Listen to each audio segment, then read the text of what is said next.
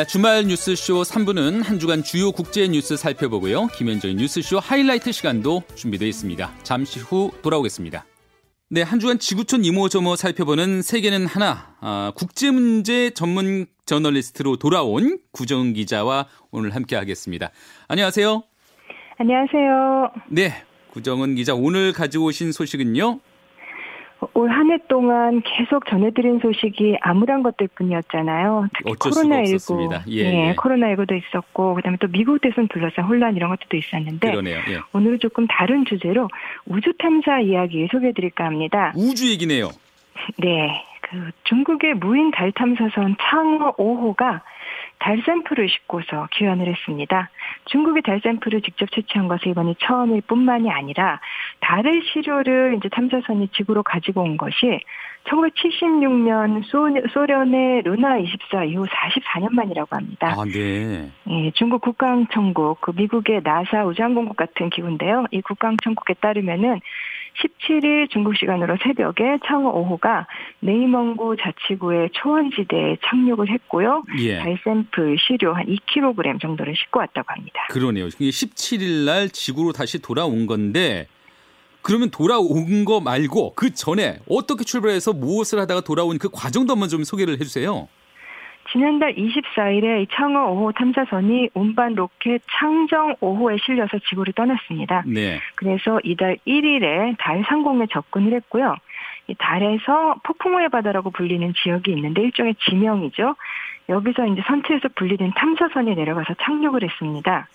그리고 토양을 채취한 다음에 지난 3일에 이 착륙선에서 이륙선이 따로 분리돼서 이제 시료를 담고 날아올랐습니다. 네네. 그러니까 그 과정을 중국 언론들이 소개한 걸 보니까 달 표면에 남겨진 착륙기를 받침대 삼아서 이륙을 했다라고 하는데요. 음. 그렇게 올라온 이륙선이 그 6일 그 달궤도를 돌던 그 귀환선하고 도킹을 했습니다. 음.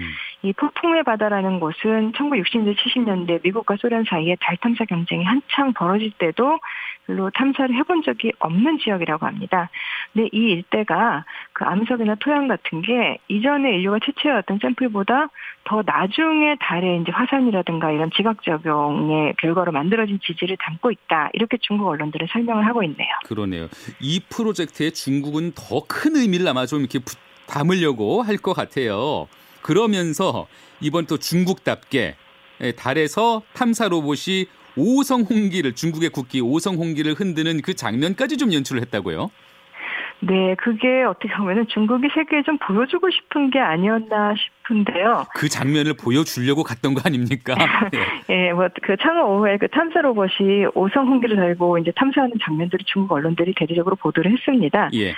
사실 중국 탐사선이 달에 착륙한 게 처음은 아니에요. 아, 그래요? 2013년에 창호 3호가 갔었고 또 2019년에 창호 4호가 갔었고 다 달 착륙에 성공했습니다. 네네. 근데 그때도 이 그 우주 탐사선 중에 이제 지표면에 착륙해서 돌아다니는 탐사 로봇을 로버라고 부르는데 당시에는 이제 로버의 몸체에다가 오성홍기를 그려놓은 거였습니다. 근데 이번에는 진짜로 깃발을 흔들었어요. 예. 이 깃발이 1kg 무게라고 하는데 그 달에서 1kg 무게가 되는 그 깃발을 흔드는 것도 대단한 일이네요.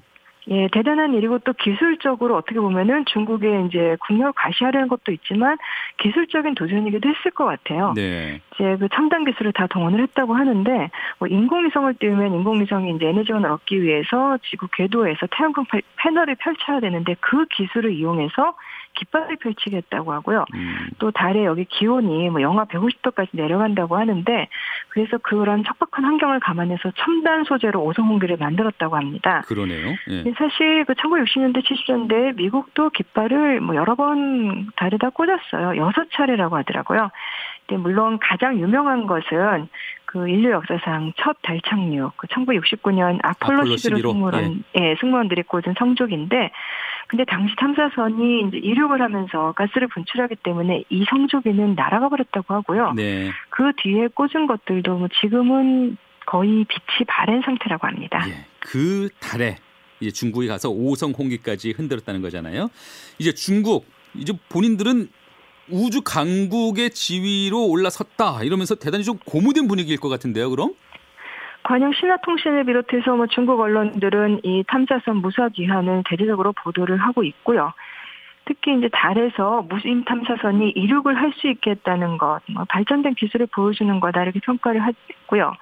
또 글로벌 타임스는 그 달에 개양된 오성 홍기를 소개하면서 반세기 전 아폴로 11호가 성조기를 꽂은 것을 실제로 비유를 하기도 했습니다. 뭐 시진핑 국가주석도 이 프로젝트에 참여한 그 연구진한테 축전을 보냈다고 하는데요. 축전 내용 소개된 걸 보니까 창어 5호 프로젝트는 매우 복잡하고 기술적으로도 굉장히 앞서 나간 공정이었는데 음. 이번 프로젝트로 이제 중국의 항공우주 기술이 큰 진전을 이뤘다 이렇게 평가를 했습니다. 네. 어떻게 보면 좀, 좀 과시적인 것도 있지만 사실 또 놀라운 기술적인 진전이기도 합니다. 솔직히는 부럽습니다. 네. 근데 중국의 계획 여기서 그치는 건 아니겠죠? 지금 창호 3호, 4호가 달에 갔었고, 이제 5호가 갔다가 이제 돌려, 그, 시료를 채취해서 돌아왔고요. 그 다음에 창호 6호가 또 로봇을 이용해서 달 탐사를 더 확대를 할 계획. 그 다음에 뭐 창호 7호, 8호 계획 계속 계획이 있습니다. 뭐 창호 7호는 탐사 범위를 한층 넓힌다고 하고 창호 8호는 뭐달 연구기지 짓는 방안을 뭐 가능성을 모색해 본다고 하는데 중국의 과학 기술이 굉장히 이제 급속도로 발전하고 있기 때문에 그다음에 돈을 많이 투자하잖아요. 음. 그래서 앞으로 좀 아주 속도가 빠르게 발전을 해나갈 것 같습니다. 그래요.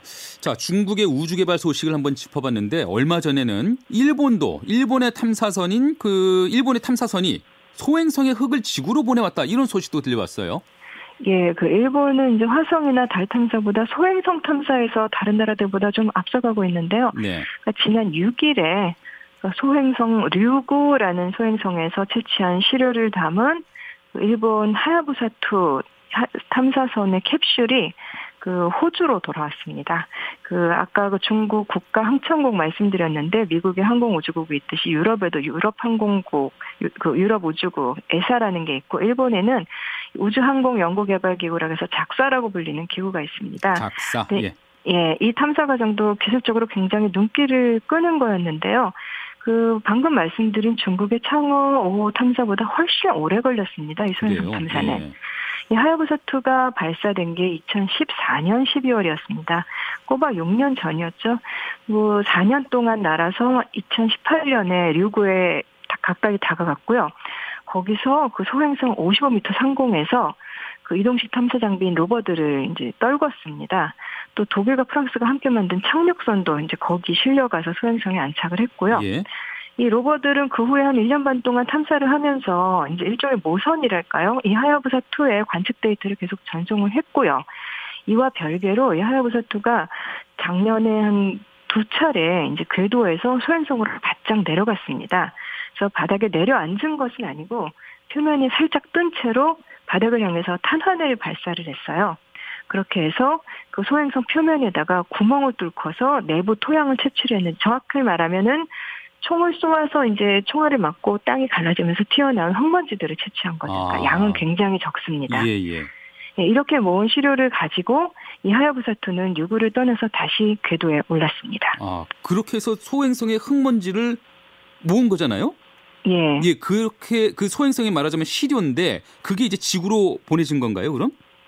네, 그 하야부사2가 그래서 이 시료 캡슐을 지난 6일에 본체에서 분리를 시킨 겁니다. 예. 그 이 캡슐 자체가 그렇게 크지 않아요. 근데 지름 한 40cm 원형 원통형 상자 같은 그렇게 생겼는데 지구에서 22만 킬로미터 떨어진 우주 공간에서 한마디로 캡슐을 지구로 던져보냈다고 생각하시면 될 것 같습니다. 아, 하야부사 2라는 우주선에서 캡슐만 지구로 야구공 던지듯이 던졌다. 예, 그래서 캡슐이 지구 대기권에 진입을 해서 예정대로 이제 호주 사막에 떨어진 거고요. 그래서 작사와 호주 우주국이 이제 사막지대에서 이제 그거를 회수를 했습니다. 예. 근데 이 안에 담긴 소행성의 시료가 사실은 겨우 0.1g입니다. 음. 그래서 아까 흙먼지라고 말씀을 드린 건데요. 네네. 어쨌든 이제 일본에서는 사실 뭐 코로나19도 그렇고 이제 도쿄 올림픽도 안 되고 여러모로 우울할 수밖에 없는 분위기인데 뭐 캡슐 이렇게 분리되고 귀환하는 모습을 생중계로 지켜보는 행사들도 열렸고요. 뭐 일본 언론들도 굉장히 환호를 했습니다. 와 생각해 보면 어마어마한 일이에요. 우주선이 그렇죠. 소행성 근처로 갔다가 시료를 채취해서 또 우주 한복판에서 그 캡슐만 분리해서 지구로 던졌는데 그 캡슐이 정확히 지구의 어딘가에 떨어지고 또 그 캡슐을 그렇죠. 다시 또 회수를 하고 야 이게 어마어마한 수학적인 계산이 동원됐겠다 싶어요. 그게 또 일본의 기술인 것 같고. 자 그러면 우주에서 그 캡슐을 던져 보냈던 그 일본의 우주선 하야부사 2는 그 뒤로는 어떻게 돼요? 사실 제각길에 계속 갑니다. 2014년 말에 발사됐다고 말씀드렸는데 6년 동안 하야부사2가 나른 그 비행 거리가 50억 킬로미터라고 합니다. 어. 그래서 이제 회수한 시료를 담은 캡슐은 그 지구로 보냈지만은 하야부사2는 궤도를 바꿔서 다른 초행성을 찾아서 떠났고요. 앞으로 11년 동안 100억 킬로미터 정도를 더 비행하는 게 작살 계획이라고 하는데요. 네. 2026년에 소행성 하나를 지나가면서 관측을 하고 또 2031년에는 또 다른 소행성에 착륙을 시도할 예정이라고 합니다. 굉장히 장기 프로젝트인 거죠. 야. 뭐 머릿속에 그려보기만 해도 SF 영화를 보는 듯한 그런 느낌입니다.